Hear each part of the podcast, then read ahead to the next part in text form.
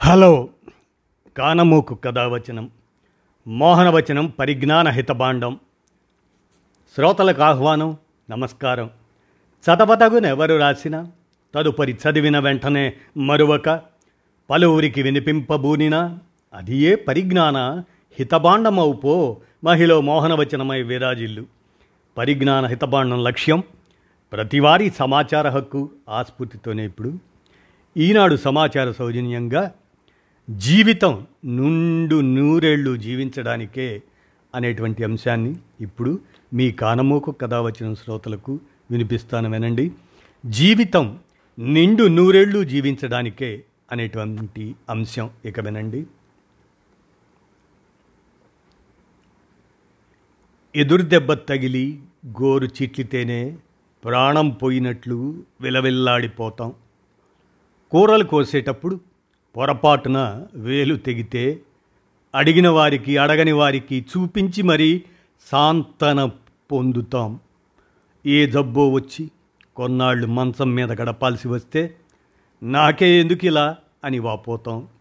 అలాంటిది ఉన్నట్టుండి ఏం జరుగుతుందో తెలియదు. నిండు ప్రాణాన్ని నిమిషంలో తీసుకుంటుంటారు. అయిన వారందరినీ వదిలి అలా హఠాత్తుగా వెళ్ళిపోవడానికి ఎలా ప్రాణమూపుతుంది వారికి? అసలు బాధల్లేని మనిషి ఎవరు ఈ భూమి మీద? సీత కష్టాలు సీతవి పీత కష్టాలు పీతవి అన్నట్లు అందరికీ ఏదో ఒక స్థాయిలో సమస్యలుంటాయి. తట్టుకొని నిలబడటమే కదా జీవితం. తండ్రికేమో కొడుకుని ఇంజనీరుగా చూసుకోవాలని ఆశ. ఆ అబ్బాయికేమో కామర్స్ అంటే ఇష్టం. తండ్రికి ఎదురు చెప్పలేక తనకు ఇష్టం లేని చదువు చదవలేక చావే పరిష్కారం అనుకున్నాడు ఆ పదహారేళ్ళ కుర్రాడు. ప్రేమించింది రేపో మాపో పెద్దలకు చెప్పి పెళ్ళి చేసుకోవాలనుకుంది. అలాంటిది హఠాత్తుగా అతను ముఖం చాటేసేసరికి ఏం చెయ్యాలో తెలియక తనువు చాలించింది. ఇరవై ఏళ్ళ ఓ అభాగ్యురాలు. ఆర్థిక సమస్యలతో భార్యాభర్తల మధ్య గొడవ జరిగింది. భర్త కోపంగా బయటికి వెళ్ళిపోయాడు. తిరిగి వచ్చేసరికి పిల్లలిద్దరితో పాటు భార్య ఈ లోకాన్ని వీడింది. కొడుకులిద్దరూ చెరో నగరంలో ఉద్యోగాలు చేస్తున్నారు. భార్య మరణంతో ఒంటరైన ఎనభై రెండేళ్ళ వృద్ధుడు చెరువులో దూకి ప్రాణం తీసుకున్నాడు. రోజు వార్తాపత్రికల్లో కనిపించే ఇలాంటి వార్తలు చదివి అయ్యో అనుకుంటాం. చావాలనుకుంటే కనిపించేది ఒక్కటే కారణం. కానీ బతకడానికి వెయ్యి కారణాలు ఉన్నాయని వీరందరికీ ఎందుకు తెలియడం లేదు? అంత తీవ్రమైన నిర్ణయం తీసుకోవడానికి ప్రేరేపిస్తున్న పరిస్థితులు ఏమిటి? అందులో సమాజం బాధ్యత ఎంత? ఒళ్ళు గగుర్పొడిచే ఈ గణాంకాలు చూస్తే మరెన్నో ప్రశ్నలు తలెత్తుతాయి.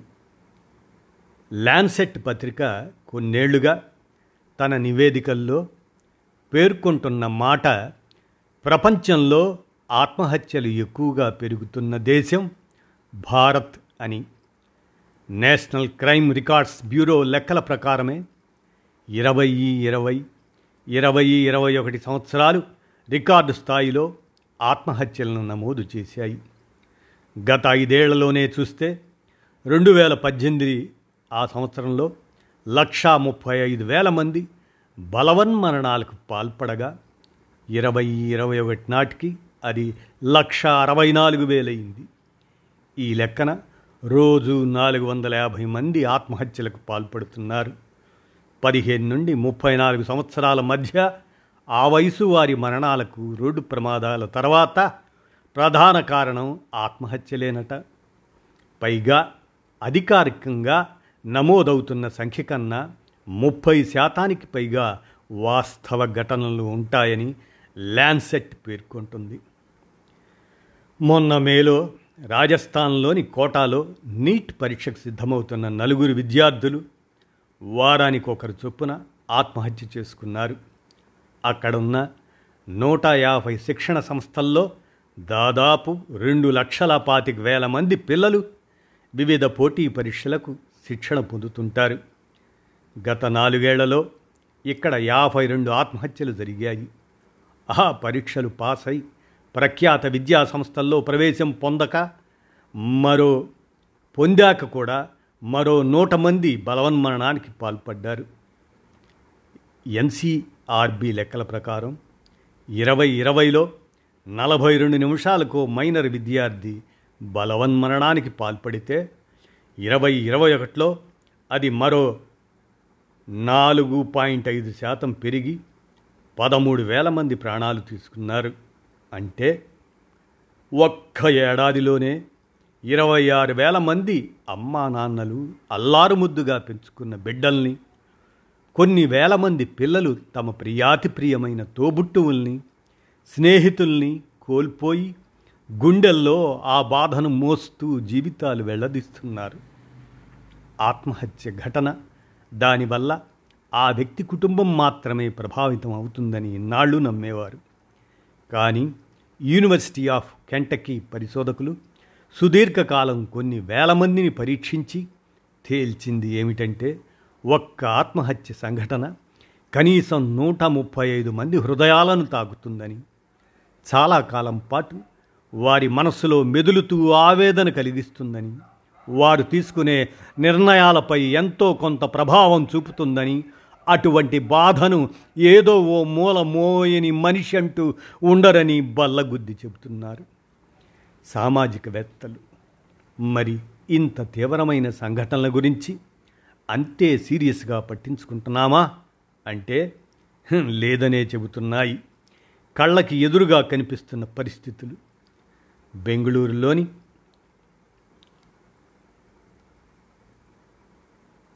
నిమ్హాన్స్ సంస్థ దాని అధ్యయనం ప్రకారం మన దేశంలోని కళాశాల విద్యార్థుల్లో పదకొండు శాతం పాఠశాల విద్యార్థుల్లో ఎనిమిది శాతం ఆత్మహత్యలు చేసి ఉన్నారట. తల్లిదండ్రులు ఆశిస్తున్న ఫలితాలను సాధించలేమేమో. అన్న ఒత్తిడి స్నేహితుల ముందు చినబోతామేమో అన్న ఆందోళన కలిసి పిల్లల్లో యాంగ్జైటీ డిప్రెషన్ లాంటి సమస్యలకు దారితీస్తున్నాయి. National mental health survey of India ఏడెనిమిదేళ్ళ క్రితమే టీనేజీ బాలబాలికల్లో మానసిక సమస్యలు ఏటా ఏడు శాతానికి పైగా పెరుగుతున్నాయని నివేదిక ఇచ్చింది. వీరంతా చెప్పే మొదటి మాట విద్యా వ్యవస్థను అత్యవసరంగా సంస్కరించాలి అని. తల్లిదండ్రులు ఉపాధ్యాయులు పిల్లల పట్ల తమ ధోరణిని మార్చుకోవాలని. పిల్లల్లో కుతూహలం పెంచాల్సిన వయసులో ఒత్తిడిని పెంచి ఆసక్తిగా నేర్చుకోవలసిన చదువును ఒక పోటీగా మార్చి పెద్ద తప్పు చేస్తున్నామని అంటున్నారు ప్రముఖ సైకాలజిస్ట్ నీరజ పాండే. పిల్లలకు జీవన నైపుణ్యాలు భావోద్వేగాల నియంత్రణలతో పాటు సవాళ్ళను వైఫల్యాలను నిరాశ నిస్పృహల్ని ఎదుర్కొనడం నేర్పాలి. సమస్య నిజానికి వ్యవస్థలో కాదు మన దృక్పథంలో ఉంది అంటారు ఆమె. పిల్లలపైన పెద్దల కలలను రుద్దటం మాని వారి ఇష్టాలకు సామర్థ్యాలకు విలువ ఇవ్వాలని ఫలితాన్ని కాకుండా పిల్లల ప్రయత్నాల్ని ప్రశంసించాలని చెబుతారు. పిల్లల కన్నా తల్లిదండ్రులకే కౌన్సిలింగ్ అవసరం అనే ఆమె కొంచెం కఠినంగా ధ్వనించే ఒక మాట చెబుతారు. పిల్లల క్షేమం కోరుకుంటే వారి మీద ఒత్తిడి పెట్టకండి అని. డిజిటల్ యుగంలో పేరొందిన ఈ రోజుల్లోనూ మెడిసిన్ ఇంజనీరింగ్ అంటూ గిరిగీసుకొని ఉండటం మూర్ఖత్వం. ఎన్నో కొత్త కొత్త కోర్సులు కెరీర్లు అందుబాటులోకి వచ్చాయి. నచ్చింది ఎంచుకొని కొత్త అనుభవాల్ని సొంతం చేసుకునే అవకాశం పిల్లలకు ఇవ్వండి.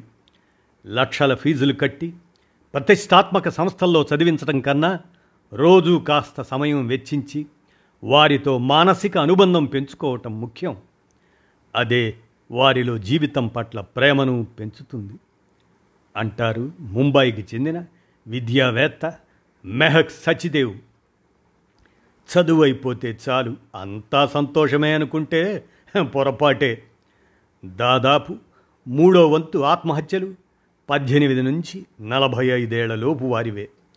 నిరుద్యోగం ఆ తర్వాత ఉద్యోగ వ్యాపారాల్లో ఒత్తిళ్ళు ఆర్థిక సమస్యలు ప్రేమ వైఫల్యాలు యువతరాన్ని ఆత్మహత్యల వైపు మళ్ళిస్తున్నాయి చేతికి అంది వస్తారనుకున్న వయస్సులో అర్ధాంతరంగా తను చాలించి తల్లిదండ్రులకు కన్నీళ్ళు మిగులుస్తున్నారు.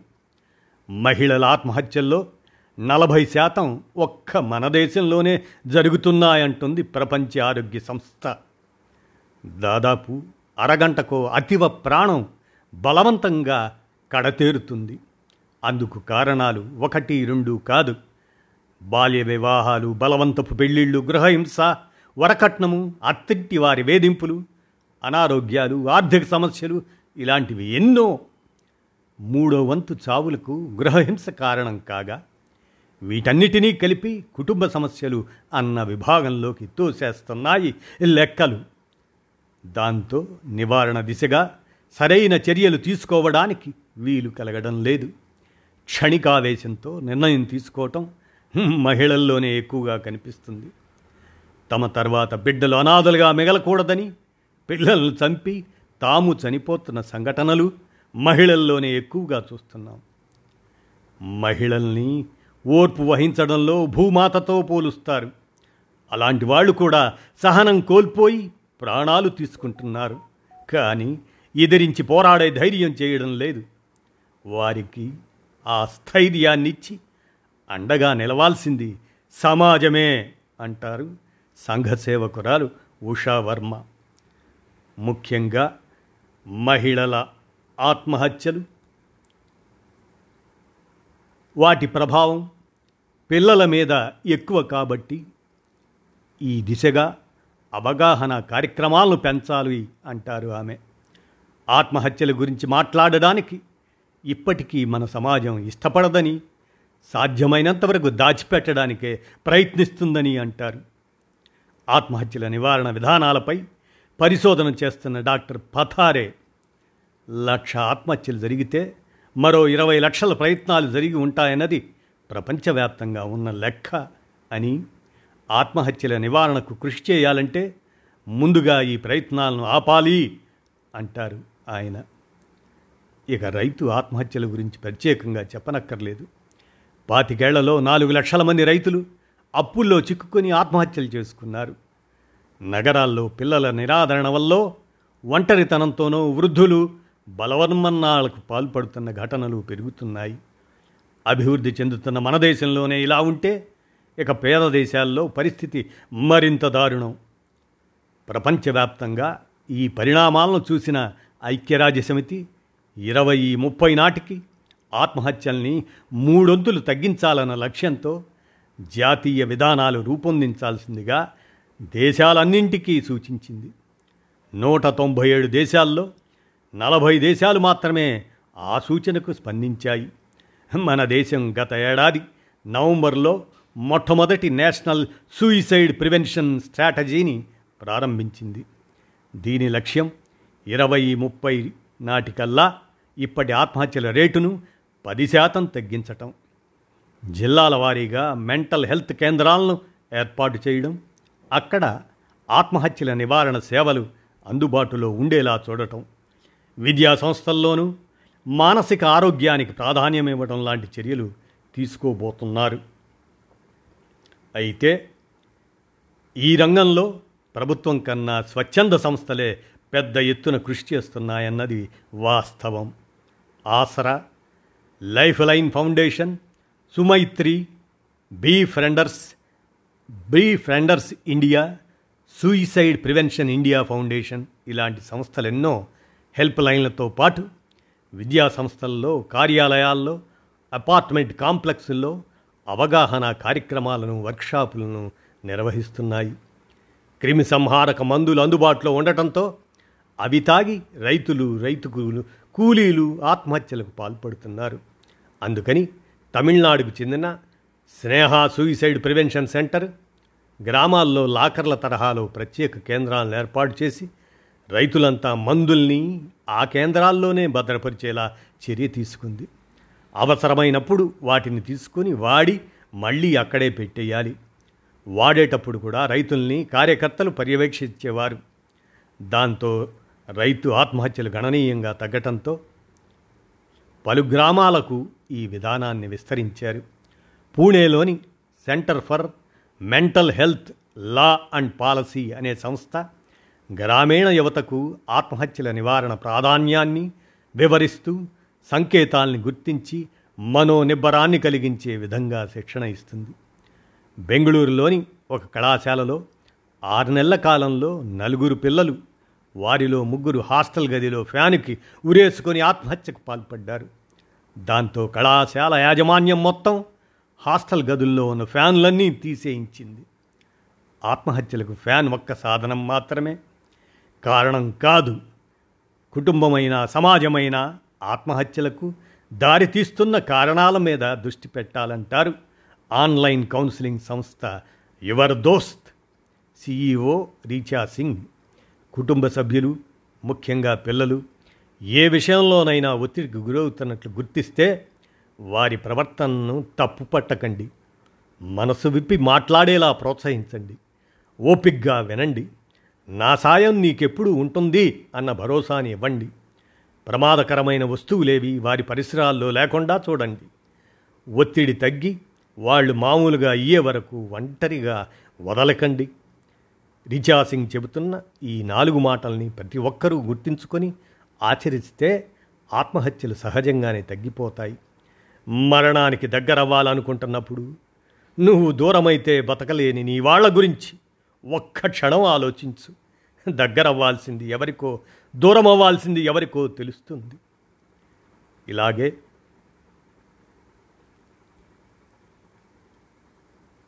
ఆత్మహత్య వాటిని నివారించాలంటే ఆ ఆలోచన ఉన్న వారి ప్రవర్తనలో కనిపించే సాంకేతికతలను సంకేతాలను గుర్తించగలగాలి. ఆ ఆలోచనలు ఒకసారి వస్తే వాటంతట అవి పోవు.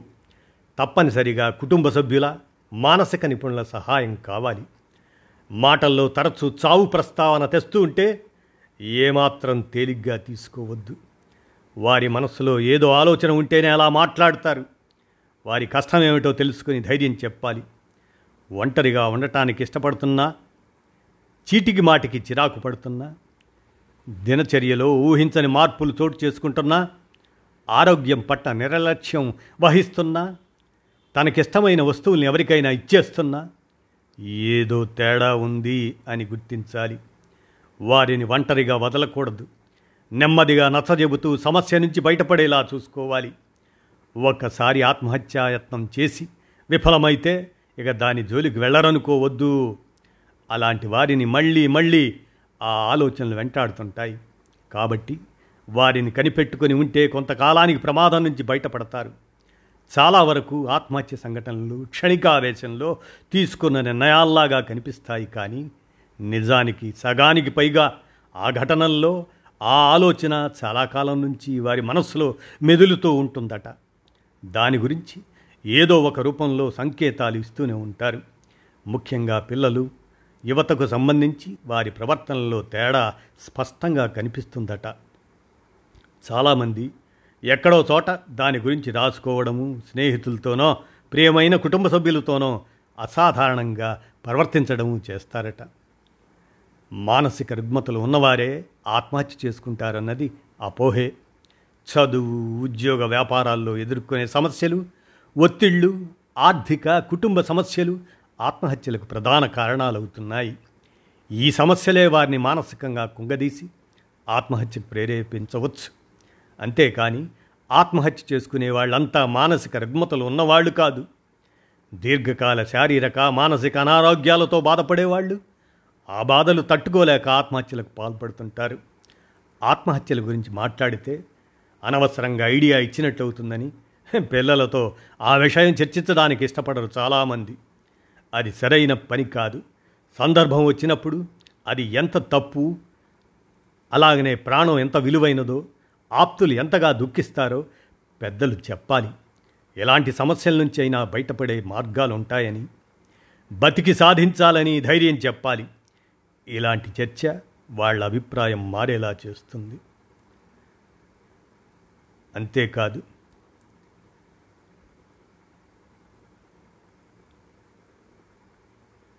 మనసుకు బాధ కలిగినప్పుడు దాని గురించి ఎవరితోనైనా మాట్లాడితే భారం తగ్గుతుంది. మనసు మళ్ళుతుంది. కానీ మనసు విప్పి చెప్పిన ఆ రహస్యాన్ని కడుపులో దాచుకుంటారన్న నమ్మకం ఎవరి మీద లేకపోతే హెల్ప్ లైన్లు ఆ భరోసానిస్తాయి. ఓపిగ్గా విని తగిన మార్గదర్శకత్వం చేస్తాయి. అలాంటి కొన్ని కేంద్రాలు వాటికి సంబంధించినవి తెలుగు రాష్ట్రాల్లో భూమిక రోష్ని ఇలాంటి సంస్థలు ఎన్నో ఏళ్ళుగా ఈ సేవలు అందిస్తున్నాయి. ఇటీవల తెలంగాణలోని బీబీ నగర్ ఎయిమ్స్ ఆధ్వర్యంలో మరో హెల్ప్ లైను ప్రారంభించారు. ఇవే కాకుండా దేశవ్యాప్తంగా సేవలు అందిస్తున్న సంస్థలు Kiran Aasra one life foundation child line voice that cares iCall Mitram foundation ఇలాంటివి ఉన్నాయి. రెండు వేల పంతొమ్మిది జనవరిలో పద్దెనిమిదేళ్ళ రాఘవ్ ఆత్మహత్య చేసుకున్నాడు. వాకింగ్ అని వెళ్ళిన తమ్ముడు శవమై రావడం చూసి తట్టుకోలేకపోయింది రాశి. అతడికి ఆత్మహత్య చేసుకోవాల్సినంత సమస్యలు ఏమీ లేవు. ఆ బాధ ఆమెను ఊరుకోనివ్వలేదు. రోజు రోజుకు పెరుగుతున్న ఆత్మహత్యల గురించి ప్రభుత్వం ఏ చర్య తీసుకోకపోవడం ఆమెను బాధించింది. సూయిసైడ్ హెల్ప్ పేరుతో తమ్ముడు గూగుల్లో వెతికినట్లు గమనించిన ఆమె ఆత్మహత్యల నివారణకు మానసిక సమస్యలతో బాధపడుతున్న వారికి అత్యవసరంగా ఒక హెల్ప్ లైన్ ప్రారంభించమని కోరుతూ కేంద్ర ఆరోగ్య శాఖ మంత్రి పేరున చేంజ్ ఆర్గ్ డాట్ ఆర్గ్లో పిటిషన్ పెట్టింది. దాని ఫలితంగా ఇరవై ఇరవై సెప్టెంబర్లో అందుబాటులోకి వచ్చిందే ప్రభుత్వ హెల్ప్ లైన్ కిరణ్. దేశవ్యాప్తంగా ఇరవై ఐదు కేంద్రాలున్న ఈ సంస్థలో ఆరు వందల అరవై మంది క్లినికల్ రీహాబ్ సైకాలజిస్టులు ఆరు వందల అరవై ఐదు మంది అరవై ఎనిమిది మంది సైక్యాట్రిస్టులు డెబ్భై ఐదు మంది వృత్తి నిపుణులు సేవలందిస్తున్నారు. ఇదండి జీవితం నిండు నూరేళ్ళు జీవించడానికే అనేటువంటి ఈ సమాచారం. ఈనాడు సౌజన్యంతో మీ కానమోకు కథ వచ్చిన శ్రోతలకు మీ కానమోకు స్వరంలో వినిపించాను. విన్నారుగా. ధన్యవాదాలు.